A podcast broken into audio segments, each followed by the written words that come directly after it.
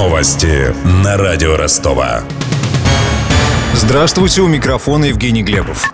50 тысяч рублей заплатит Баста Децлу за оскорбление чести и достоинства. Такое решение принял Октябрьский суд Ростова. Напомним, Кирилл Толмацкий посчитал себя оскорбленным после того, как Василий Вакуленко использовал в Твиттере в его адрес аббревиатуру «человеком меньше обычного».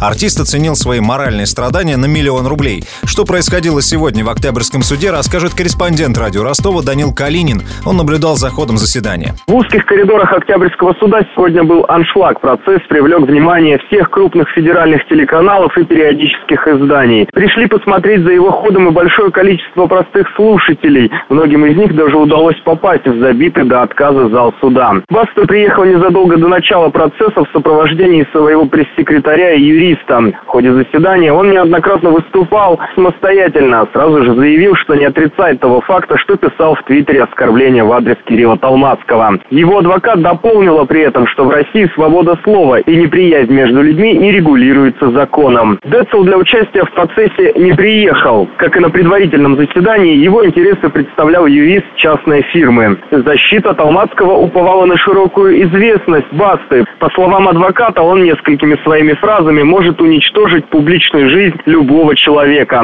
Пока судья выносил решение, целая армия поклонников обступила Басту прямо в зале суда. Еще больше людей ждали его на улице по окончании процесса. Отмечу, что публика была разного возраста, от взрослых мужчин и женщин до школьников. Баста пообщался с ростовчанами чуть меньше 10 минут, раздал автографы, сел в большой черный джип и поехал на пресс-конференцию в отель «Амакс». В ростовском суде, где я сейчас нахожусь, перерыв на обед. Приезд Басты вызвал здесь широкое обсуждение между сотрудниками. Приставы сразу по окончании процесса включили новости, где в кадре каждый пытается найти себя. Я же добавлю, Василий Вакуленко заявил, что решение суда обжаловать не будет. Адвокат Децла, в свою очередь, рассказал нашему корреспонденту, что выигранные деньги его доверитель потратит на благотворительность. Да ты скажи, какая вина на мне, боярин? Тамбовский волк тебе, боярин. Российский суд по интеллектуальным правам признал Тамбовского волка народным достоянием. Ранее один из тамбовских предпринимателей зарегистрировал его как собственный бренд, за что получил от Федеральной антимонопольной службы предписание о недобросовестной конкуренции. Как сообщает Интерфакс, бизнесмен с выводом антимонопольщиков не согласился и обжаловал решение в судебном порядке. В итоге суды трех инстанций подтвердили законность решения Тамбовского управления ФАС. Про деньги. Про деньги. Стоимость евро может упасть в начале Нового года. Эксперты связывают это с предстоящим электоральным циклом в Старом Свете. Старший аналитик компании «Альпари» Анна Бодрова советует использовать евро в заграничных поездках, а сбережения хранить в рублях и долларах.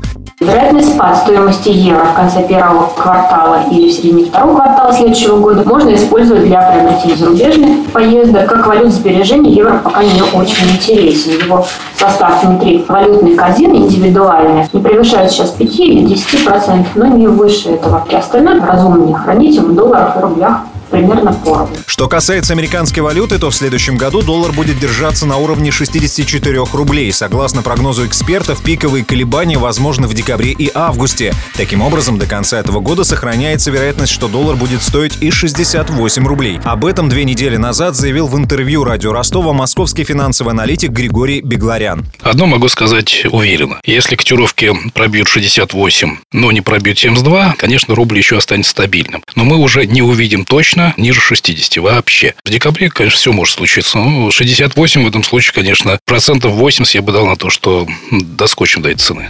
А тем временем официальный курс евро на завтра упал на 19 копеек и составляет 68,5 рублей. Доллар подорожал на 4 копейки и стоит 63 рубля 91 копейку. У меня вся информация к этому часу. Микрофон Евгений Глебов. Над выпуском работали Денис Малышев, Ксения Золотарева, Данил Калинин и Виктор Ярошенко. До встречи через час. Новости на радио Ростова.